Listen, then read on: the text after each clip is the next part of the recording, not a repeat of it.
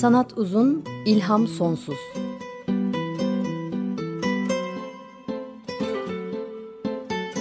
Sanat üzerine psikolojik sohbetler. Hazırlayan ve sunanlar Şenol Ayla ve Timuçin Oral.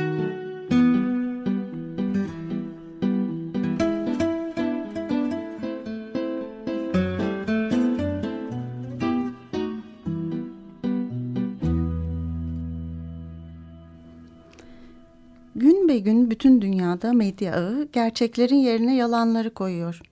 En başta siyasi ya da ideolojik yalanlar yok, onlar daha sonra geliyor. İnsan hayatının ve doğal hayatın neden oluştuğuna dair görsel, somut yalanlar var. Bütün yalanlar tek bir devasa sahtekarlıkta toplanıyor. Hayatın kendisinin bir meta olduğu ve onu satın almaya gücü yetenlerin tanımı gereği onu hak edenler olduğu varsayımı. Çoğumuz bunun yanlış olduğunu biliyoruz ama bize gösterilenlerin pek azı direncimizi güçlendiriyor. Sanat tam da bunu yapıyor, yani direncimizi güçlendiriyor. Böyle diyor John Berger, ee, yaşamak için her zaman direnç gerekiyor ama bazı zamanlarda daha da fazla direnç gerekiyor. Fazla dirence ihtiyacımız olan zamanlardayız. İşte bunun için daha fazla sanattan konuşmak, daha fazla sanata başvurmak, sanata sığınmak ya da aslında daha doğrusu sanatla güçlenmek gerek. doksan dört nokta dokuz Açık Radyo'da Sanat Uzun İlham Sonsuz'dan merhaba, ben Şenol Ayla. kırk beşinci yayın dönemi hepimize kutlu olsun. Yeniden birlikteyiz. Ekim iki bin on altıda ara vermiştik programımıza. Bu ikinci sezonumuzda Timuçin Oral her hafta burada olamayacak, yüklü iş programı nedeniyle. Bazı programlarımızda olacak. Böyle olunca programın alt başlığı olan sanat üzerine psikolojik sohbetler cümlesi de kendi kendine sohbet eden ben sayesinde daha bir psikolojik boyut kazanacak. Belki de daha iyi. Orhan Veli'nin şiirini anmak için belki doğru zaman olabilir. Sokakta giderken kendi kendime gülümsediğimin farkına vardığım zaman beni deli zannedeceklerini düşünüp gülümsüyorum demişti ya. Biraz o hesap. E, Twitter hesabını hatırlatırsam et sanat alt tire uzun programımızın ilişkili resim ve linkleri de dinlediğimiz şarkıların listesinde program sonrasında Twitter hesabında bulabilirsiniz. Önceki sezonlarda sezonda bazı haklı eleştirileri olmuştu dinleyicilerimizin. E, Twitter erişimi olmadığı anda eksik kalıyor demişlerdi. Haklılar. E, bunu da göz önüne alarak çok fazla Twitter üstünden e, doğrudan program anlatmamaya çalışacağız. Daha sonrasında da görselleri Açık Radyo sitesindeki blogumuza koyacağız. Onun adresi de Açık Radyo'ya girdiğinizde programların altında bulabileceksiniz. Sanat direncimizi güçlendirir diyen John Berger'ı bu yıl Ocak ayında iki Ocak iki bin on yedi'de doksan yaşında kaybetmiştik. Sanat eleştirmeni, romancı, ressam, düşünür, şairdi. Sanata, fotoğrafa farklı bakmanın yolunu açan çok önemli insanlardan biriydi. Sanat Uzun İlham Sonsuz'un ilk sezonunun ilk programında da sanat neye yarar diye sormuştuk ve kendimiz bazı cevaplar vermiştik. Aslında bir sezon boyunca, yani yirmi altı program boyunca da bunun cevabını aramıştık. Şimdi tamamen kendimce cevaplar verirsem direncimizi güçlendirmekten başka iyi hissetmeye yarar, sevinç duymaya, genişlemeye, sıkışıp kalmamaya, suçluluk duygusundan kurtulmaya, pişman olmamaya, düşünmeye, anlam bulmaya, bir şeylerle başa çıkmaya, dönüştürmeye. İzleyici için bir sürü böyle şey sayılabilir. Sanatçı açısındansa bunlar daha da fazla anlam kazanıyor. Sanat ilaç olabiliyor. İlaç olarak sanattan konuşmadan önce bir şarkı dinleyelim. Ee, olan bir tane tuhaflıklarla, her şeyle dalga geçebilmek için bu sezona böyle bir şarkıyla başlamak istedim.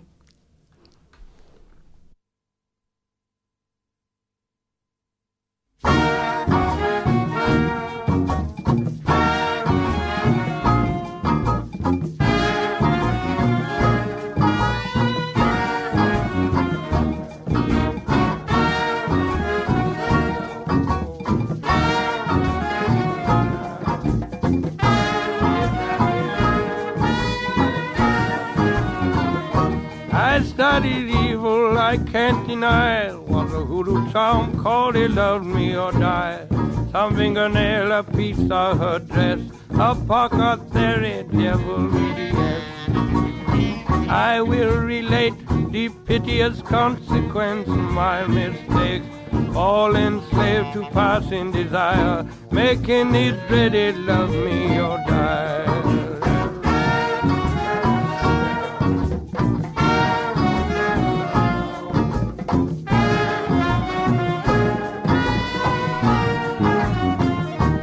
Against a jungle primeval green, she had the looks of a beauty queen. No bangles or chain wearing broken shoe, seventy-five cent bottle perfume. I said good morning, I tipped my hat off while I was cunning like a rat.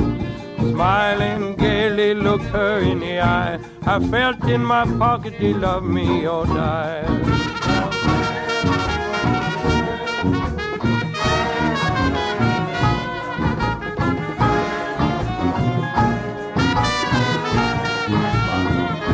My past history one to behold, I studied magic from days of old. Membership, secret society, power and wealth in my family. But Matilda, darling, why you don't take my wedding ring? Like a demon under the floor, bury the hoodoo down the back door.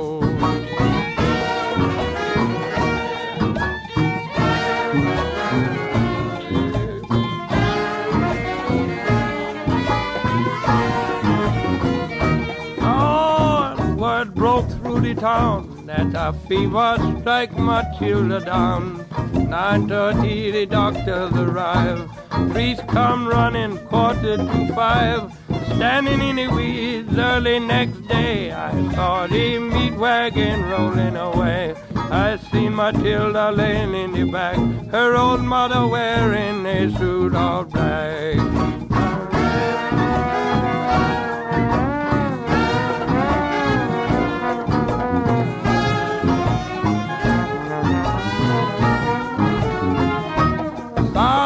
Trumpet and bang the drum, I wait for me judgment to come. I know her spirit is down beneath, I hear the weeping and gnashing of the teeth. Flames of hell licks at my feet, in the shadow of the jungle I feel the heat. Matilda's waiting in hell for me too, oh cause she died from a bad hoodoo.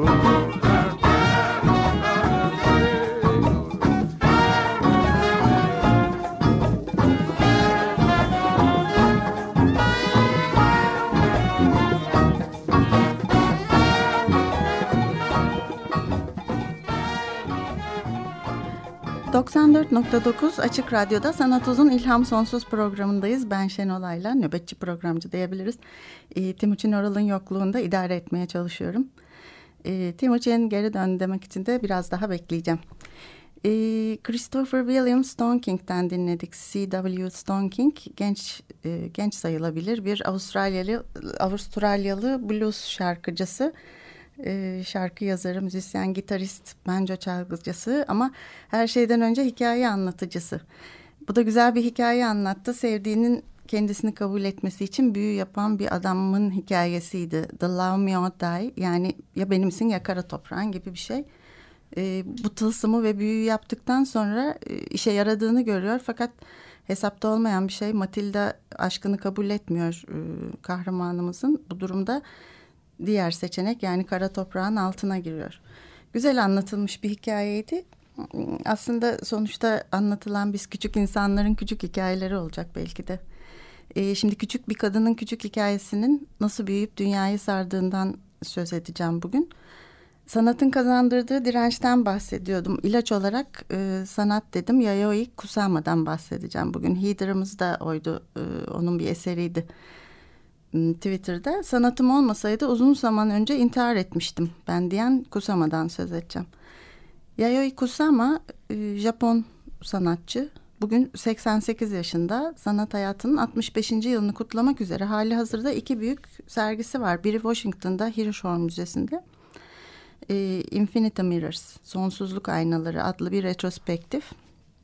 Aslında sergi demek doğru mu bilmiyorum çünkü sergi kataloğunda duyusal deneyim olarak tanımlanıyor. Gerçekten de öyle farklı bir şey e, bu sergi.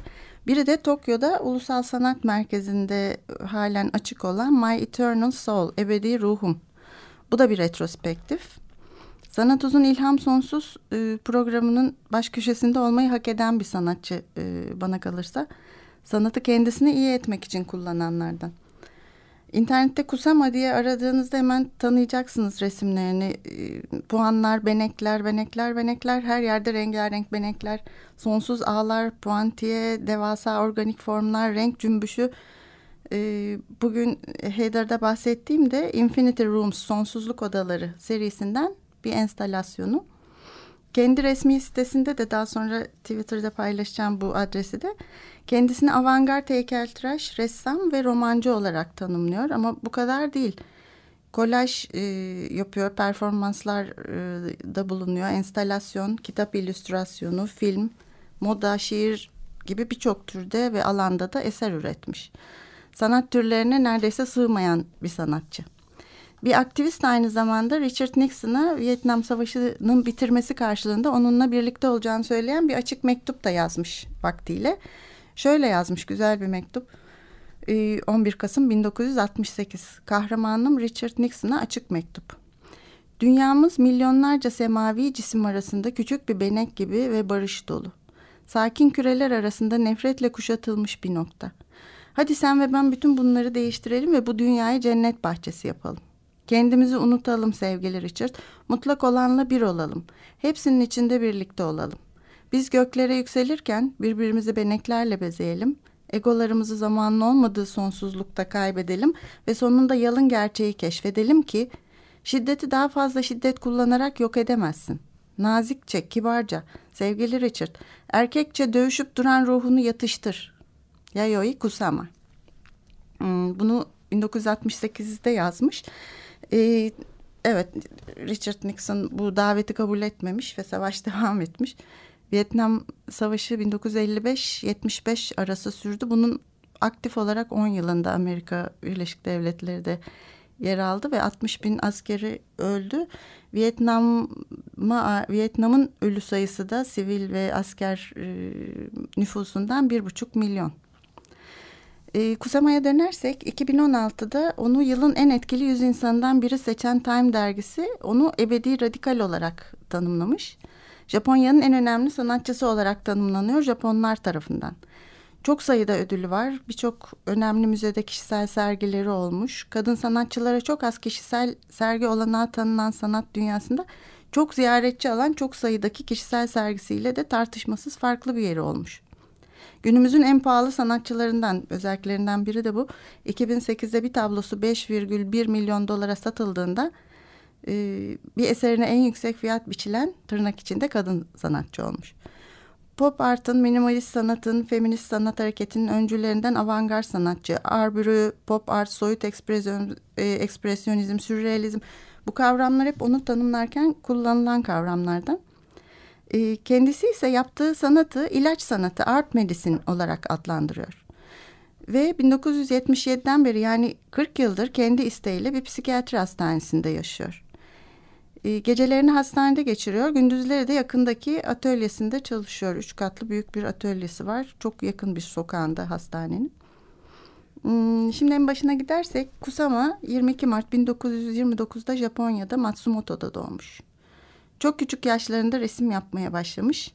on üç yaşındayken Japon ordusuna e, paraşüt imal eden bir fabrikaya işçi olarak vermiş ailesi onu ve İkinci Dünya Savaşı'nda kullanmak üzere paraşüt dikmeye başlamış. O günleri anlatırken e, ergenlik yıllarım bitmek bilmeyen bir karanlık içinde geçti. Gündüzleri gökten geçen Amerikan savaş uçaklarını görürdük diyor. Sonra on dokuz yaşındayken geleneksel Japon resim sanatı olan Nihonga eğitimini almak üzere Kyoto'da bir sanat okuluna gönderilmiş ama e, tahmin edileceği gibi bu geleneksel sanatın sıkı kuralları e, ve belirliliği, sınırlılığı onu çok mutsuz etmiş ve avantgard batı sanatına merak duymuş. yirmi bir yaşında da Amerika'ya gitmiş. İşte bildiğimiz puantiyeler e, burada dünyaca ünlü olmaya başlamış. Artık önce kağıt üzerine tuvallere yaptığı puantiyeler giderek tuvallerden duvarlara, zemine, tavana, hatta ev eşyası ve çıplak asistanların üzerine de yayılmış. Bahçeleri, ağaçları, atların üzerine heykelleri puanlarla bezemiş. Çoğaldıkça çoğalmış bu anlar ve şöyle diyor kendisi, her yeri kaplayan sonsuz benekleri için. Benekler güneşin formundadır. Güneş erkek enerjidir ve yaşamın kaynağıdır. Benekler ayın formundadır. Ay dişidir ve üreme ile büyümenin temelidir. Benekler daima sonsuza dek çoğalırlar. Bizim dünyamız da milyonlarca benzeri arasında sadece bir noktadır. Kusama sizin bedeninizi beneklerle bezediğinde siz de evrenin bir parçası haline gelirsiniz. Benekler puantiyelerle sonsuza dek bitmeyecekmiş gibi duran bu takıntısı da yaptığı resimler dışında happening'lere de taşınmış. Asistanlarını çıplak soyup üstünü beneklerle bezemiş ve Central Park ve Brooklyn Köprüsü'nde happening'ler, savaş karşıtı gösteriler yapmış. E, ses de getirmiş doğrusu, hızla avantgard sanatın hareketine kabul edilmiş. Şöyle diyor, benekler yuvarlak, yumuşak, renkli, duyusuz ve bilinmezdir. Benekler bir başına duramazlar. Tıpkı insanların iletişim içinde yaşaması gibi e, onlar da ikili üçlü bir arada hareket ederler. Puantiyeler sonsuzluğa giden yoldur. E, Kusama'nın bin dokuz yüz ellilerde beneklerle dolu olan eserlerinde altmışlı yıllarda falloslar ortaya çıkmaya başlamış. Bildiğimiz gündelik eşyanın üstünü kapsa, kaplayan sayısız e, çeşitli boyutlarda falluslar yapmış. Sonsuz tekrarlayan falluslar. Buna accumulation, birikim heykelleri demiş. bin dokuz yüz altmış üçte böyle bir sergi açmış. Bunların hayatı engellediği, normal akışı durdurduğu, huzursuzluk verdiği konuşulmuş. Kendisi de öyle tanımlamış bunları zaten. bin dokuz yüz altmış beşte başka bir işinde de duvarları aynalardan oluşan bir odanın zeminini puanlarla bezediği falluslarla doldurmuş. Adını Infinity Mirror Room, sonsuz ayna odası koymuş ve kendisini de bu odada yerde yatarken görüntülemiş. Biraz sonra bunları da Twitter'dan paylaşacağım.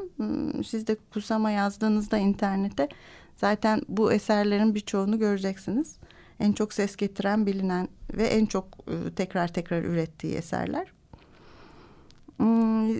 Bütün bu puanların, fallusların kökeni de aslında çocukluğuna dayanıyor. Şimdi ondan konuşmadan önce bir şarkı dinleyelim tekrar. Lou Reed ve John Cale söyleyecekler. Hello, it's me.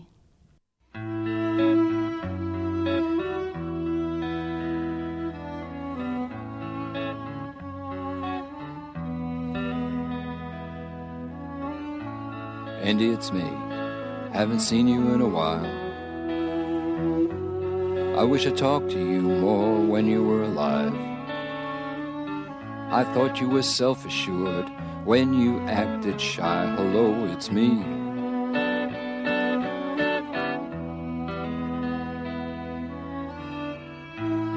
I really miss you. I really miss your mind. I haven't heard ideas like that for such a long, long time. I love to watch you draw and watch you paint. When I saw you last, I turned away.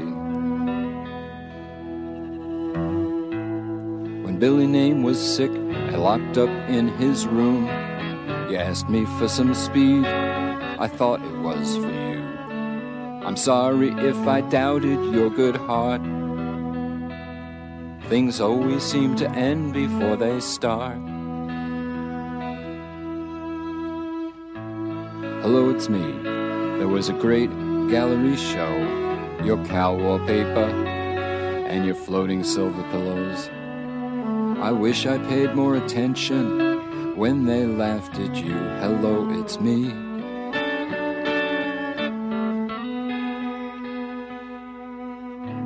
Pop goes pop artist. The headline said, is shooting or put on?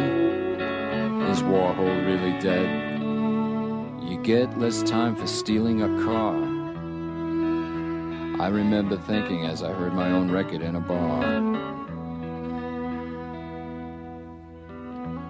They really hated you. Now all that's changed. But I have some resentments that can never be unmade. You hit me where it hurt, I didn't laugh. Your diaries are not a worthy epitaph. Well now, Andy, I guess we've gotta go. I wish some way, somehow, You like this little show? I know this is late in coming, but it's the only way I know. Hello, it's me. Good night, Andy.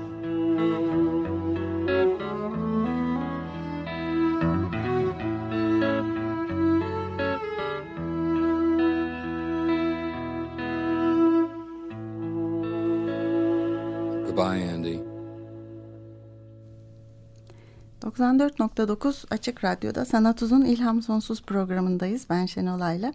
Lou Reed söyledi. Kemanına dikkat ettiniz mi? Çok güzeldi. John Cale çaldı. bin dokuz yüz doksan tarihli Songs for Drella albümünden Hello It's Me şarkısıydı. Velvet Underground'un bu iki üyesi dostları Andy Warhol'un ölümü üzerine onunla vedalaşmak üzere ve anılarını canlandırmak üzere yaptıkları bir albümdü bu Songs for Drella. Andy Warhol'da daha sonra söz etmek üzere bitmeyen notlarımın arasına ekliyorum şimdi. Hmm, Kusama diyorduk. Sanatını ve dünyasını demiştim bezeyen beneklerin ve fallusların kökeni çocukluğuna gidiyor. Yayoi on yaşındayken görsel halüsinasyonlar görmeye başlamış. Bunu ilk olarak otuz dört yaşındayken bir radyo röportajında açıklamış ve şöyle demiş. Ta çocukluğumdan beri bana musallat oldu bu benekler. Bir gün kırmızı çiçek desenli bir masa örtüsüne bakarken çiçeklerin canlanıp örtüden çıktıklarını gördüm.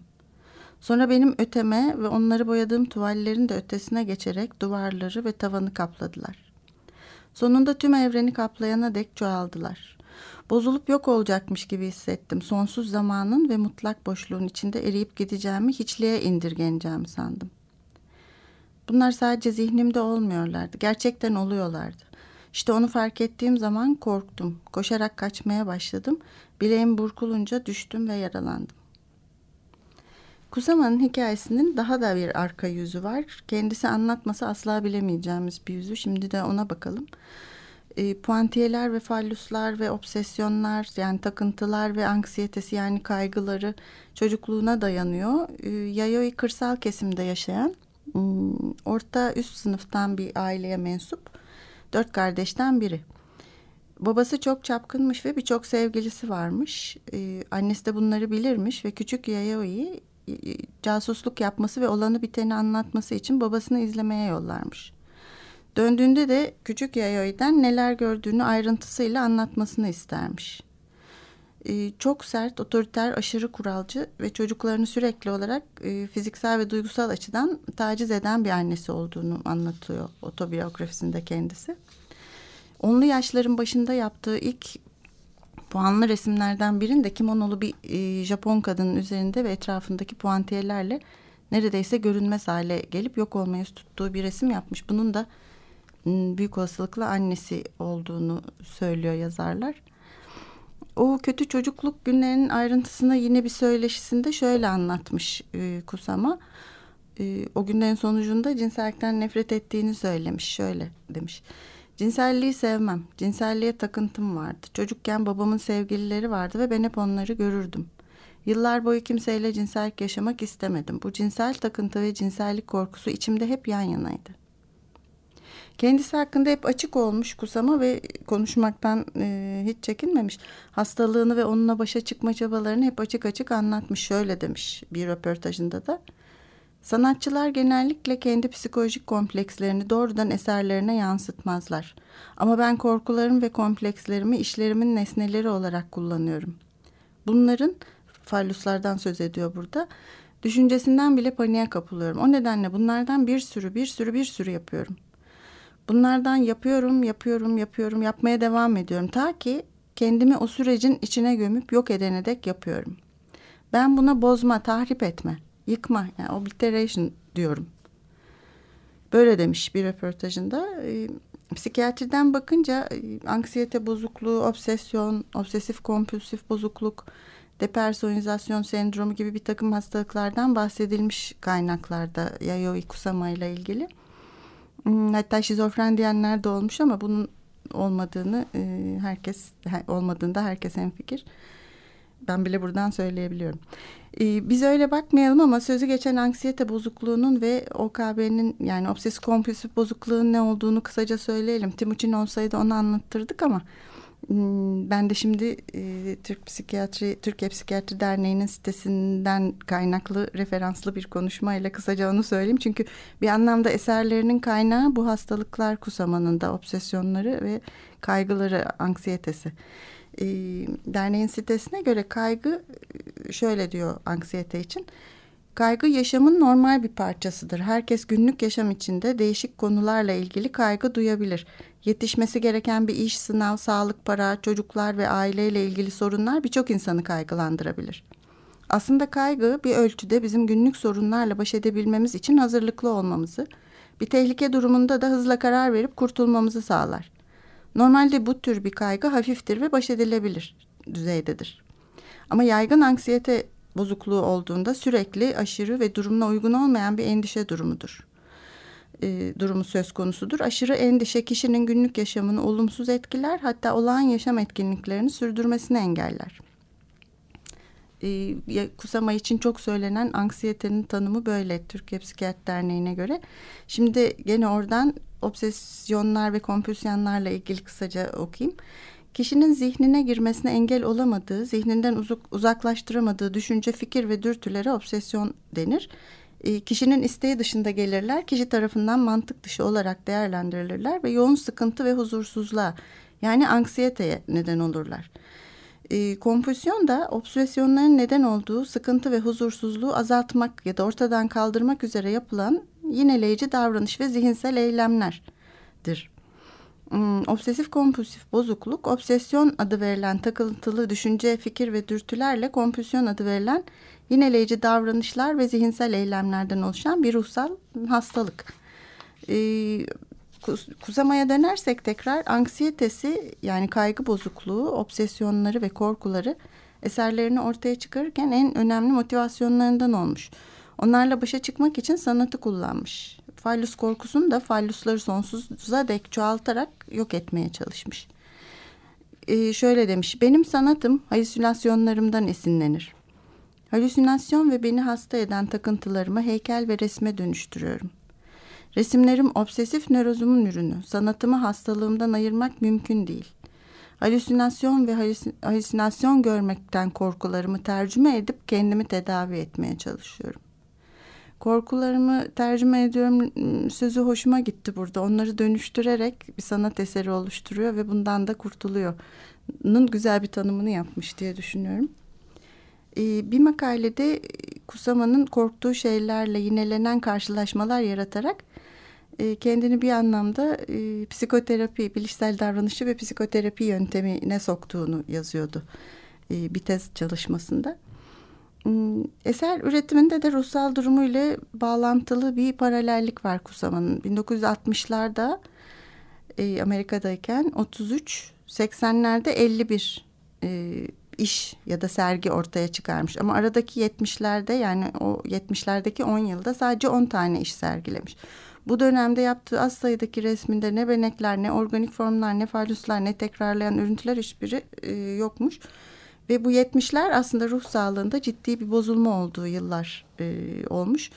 Çünkü bin dokuz yüz yetmiş üçte Amerika'dan Japonya'ya dönmüş. E, bin dokuz yüz yetmiş yedide de kendi isteğiyle gönüllü olarak psikiyatrik destek almak ve bakım görmek amacıyla bir psikiyatri hastanesine yatmış. E, halen de orada dediğim gibi kırk yıldır şu an atölyesine çok yakın olan Tokyo'daki hastanede gecelerini geçiriyor. E, bu yetmişlerde yazdığı bir de roman var. Manhattan Suicide Addict, Manhattan intihar bağımlısı. E, onu da bu isimle arattığınızda internette bulabiliyorsunuz. E, güzel işleri ve kayıtları var. Ee, devam etmeden önce bir nefes alalım. Ee, şimdi bir şarkımız daha var. Ee, bu dönem Sanat Uzun İlham Sonsuz'un içinde bir misafir köşesi, misafir odası gibi bir şey yapmak istedim. Açık radyocu arkadaşlarım misafir olup şarkı seçecekleri bir misafir odası. Bu program için de radyonun en eskilerinden ve çok çok güzel bir proje olan Türkiye Hikayelerini Anlatıyor'un editörlerinden Deniz Altınay e, seçti. Kusama için seçti. Şimdi onu dinliyoruz. Laurie Anderson söylüyor. Strange Angels. They say that heaven is like T V, a perfect little world that doesn't really need you. And everything there is made of light, and the days keep going by. Here they come.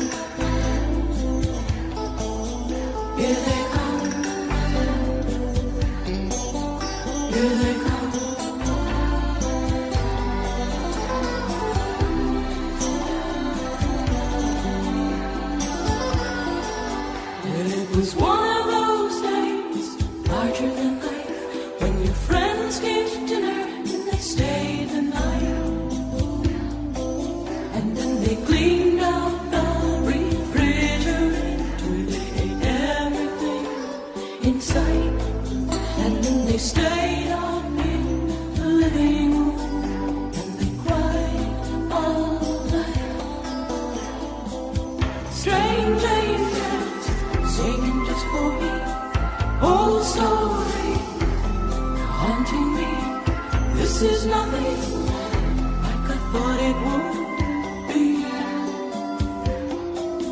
Well, I was at my photo with the top down, and I looked up and there they were,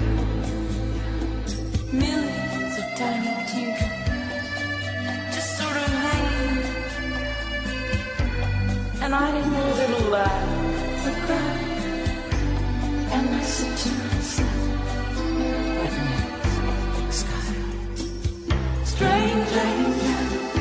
Singing just for me, this favorite chain falls on top of me, rain falling, falling all over me, all over me. Strange angels singing just for me, old story haunting me, big changes are coming, here they come, here they come.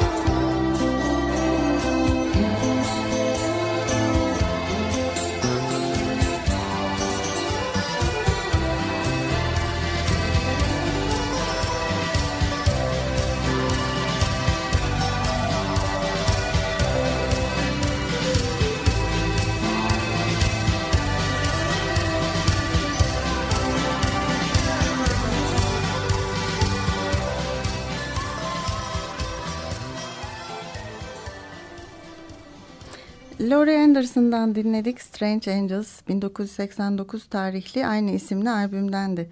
Misafir Adası'nın misafiri Deniz Altınay seçmişti. Teşekkür ediyorum Deniz'e. E, bence duygusu çok uydu Kusama'ya. E, bu bahaneyle e, Türkiye hikayelerini anlatıyor. Öykülerini de anmış olduk. Hayatı hakiki hikayeleri. Yakında kitabı çıkacağını da bugün duydum. Çok sevindim. E, bunu bulun ve internetten e, dinleyin lütfen. Türkiye Hikayelerini Anlatıyor nokta com adresinde bulabiliyorsunuz. Hazine gibi, gerçekten çok küçük mücevherlerle bezeli dolu bir hazine sandığı gibi.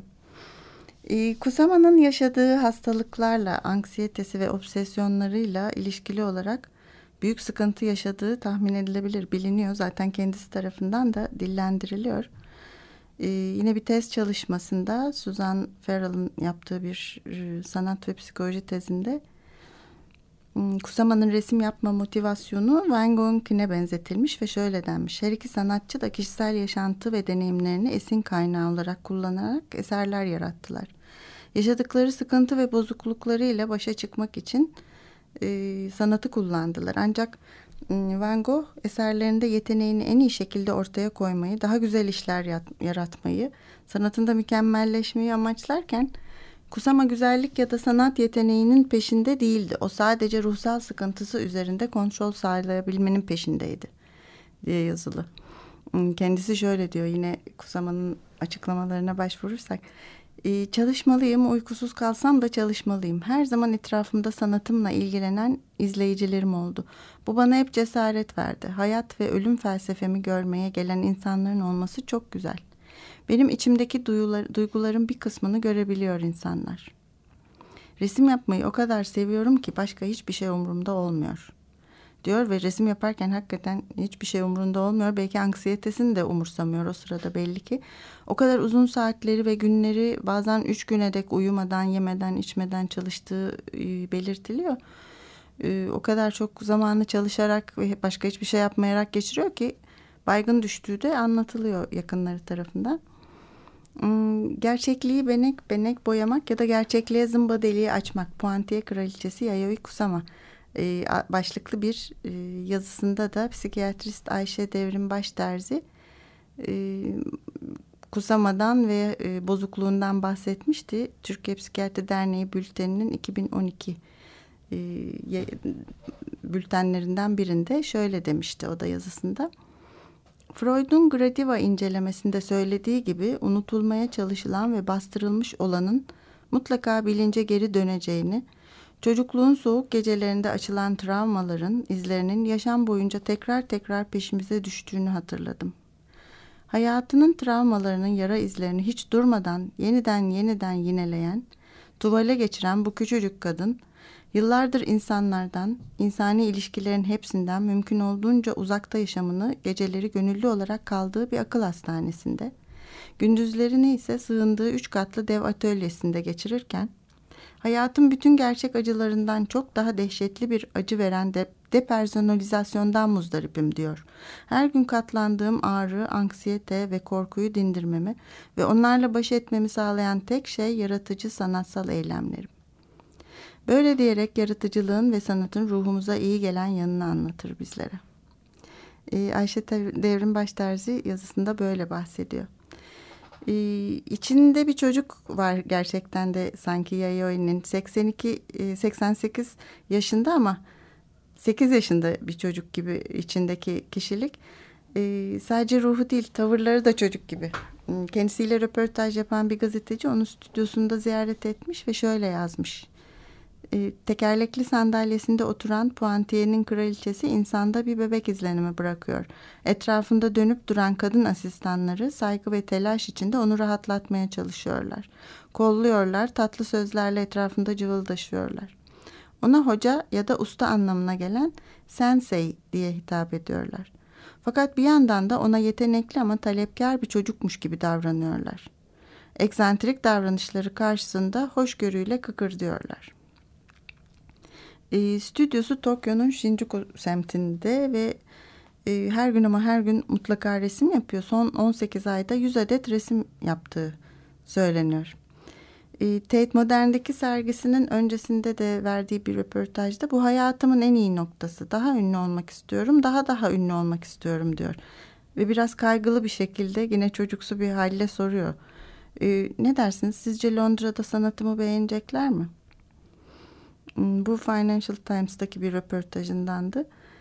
Dünyanın en pahalı ve en ünlü, en çok kabul görmüş, en çok sergi yapmış sanatçılarından birinin altmış beş yıllık başarılı sanat yaşamının ardından böyle bir beğenilme kaygısı yaşaması değil de bunu böyle dillendirmesi bir yandan da çocukça ve naif geliyor insana, ama bu da Kusama'ya çok uyuyor tabii. Ee, onunla konuşan bazı gazeteciler ne yapacağını tahmin edilmediğini, bazen konuşmak istemediğini, bazen fotoğrafının çekilmesini istemeyeceğini, istemeyebileceğini, her an röportajı kesebileceğini, bazen boş boş ve anlamsız donuk baktığını, çok az güldüğünü söylüyorlar. Bir keresinde de sorular karşısında hiçbir duygu, duygu belirtisi göstermeksizin Japonca olarak neden bahsettiğinizi anlamıyorum demiş ve röportaj sona ermiş. Bu da anlatılıyor. Başka bir röportajındaki kısa net yanıtları da onun kişiliği hakkında biraz daha ipucu veriyor ve aslında benim onu daha da sevmeme neden oluyor. Şöyle sormuşlar, sizin için önemli olan ilk sanat eseriniz neydi? Cevap, çocukken yaptığım, üzerine parmaklarımla benekler boyadığım kağıtlar. Hmm, soru, sadece bir tek sanat eserinizin sizde kalmasına izin verilseydi hangisini seçerdiniz? Ee, cevap, tüm resimlerim benimle birlikte kalsınlar isterim. Çocukken yaptıklarım dahil. Soru, neleri bilmek isterdiniz? Cevap, kendi hayatımı bilmeyi isterdim. Ölümü, hiçlik dünyasını, gökyüzünün varlığını, sanat felsefesini, insanlık tarihini. Soru, dünyada neyin değişmesini isterdiniz? Ee, cevap, İnsanlar kavga etmeyi bıraksınlar. Dünyada savaş olmasın. Nükleer güce bağımlı olmayalım. İçinde e, hala bir çocuk var derken aslında hiç de klişe bir şey söylemediğimi savunmak istiyorum aslında. Öyle hissediyorum ki Yayoi aslında sekiz yaşındaki halinin yaşaması gereken ama fiziksel ve ruhsal olarak kötüye kullanılan çocukluğunu şimdi yaşamaya çalışıyor. Ee, sizinle şu anki sergilerine ait fotoğrafları da Twitter'dan ım, paylaştım ama şu an ulaşamıyorsanız daha sonra Hirshon Müzesi ve e, Tokyo ve Kusama yazdığınızda zaten çok sayıda fotoğraf çıkıyor. Ee, birçok sanatçıyla da birlikte çalışmış ve birçok sanatçıyı da etkilemiş. Bunlardan biri de Björk. Şimdi Björk'ün bir şarkısını dinleyelim. Bence o da güzel anlatıyor. Direkt Kusama'yı anlatmıyor ama duygusu yine Kusama'ya uyan, kendisi de uyan bir sanatçı. Björk'ten dinliyoruz. I See Who You Are.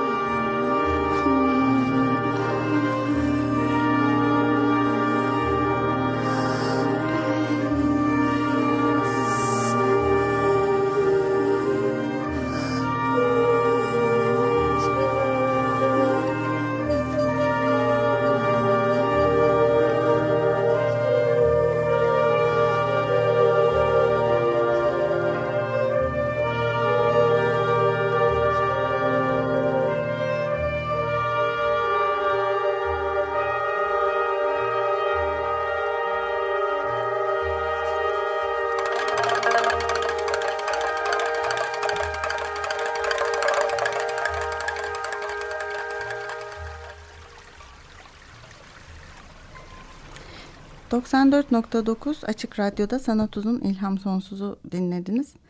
E, haftaya tekrar buluşmak üzere şimdilik veda etmek istiyorum ama yine John Berger'la bitirelim. Şöyle diyor, e, bu yıl daha yeni çıkmış olan Sanatla Direniş kitabında. Direniş eylemi sadece bize sunulan dünya resminin saçmalığını kabullenmeyi reddetmek değil, bu resmin geçersizliğini duyurmaktır. Cehennem içeriden geçersizliği kabul edildiğinde cehennemliği son bulur. Hoşçakalın.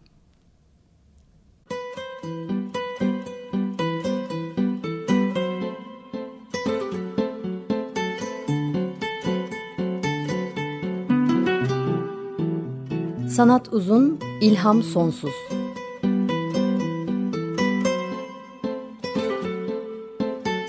Sanat üzerine psikolojik sohbetler.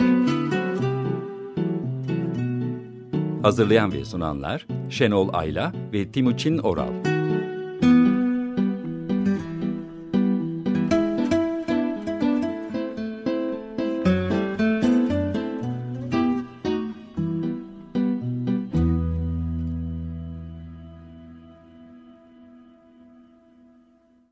Açık Radyo program destekçisi olun. Bir veya daha fazla programa destek olmak için iki yüz on iki alan koduyla üç yüz kırk üç kırk bir kırk bir.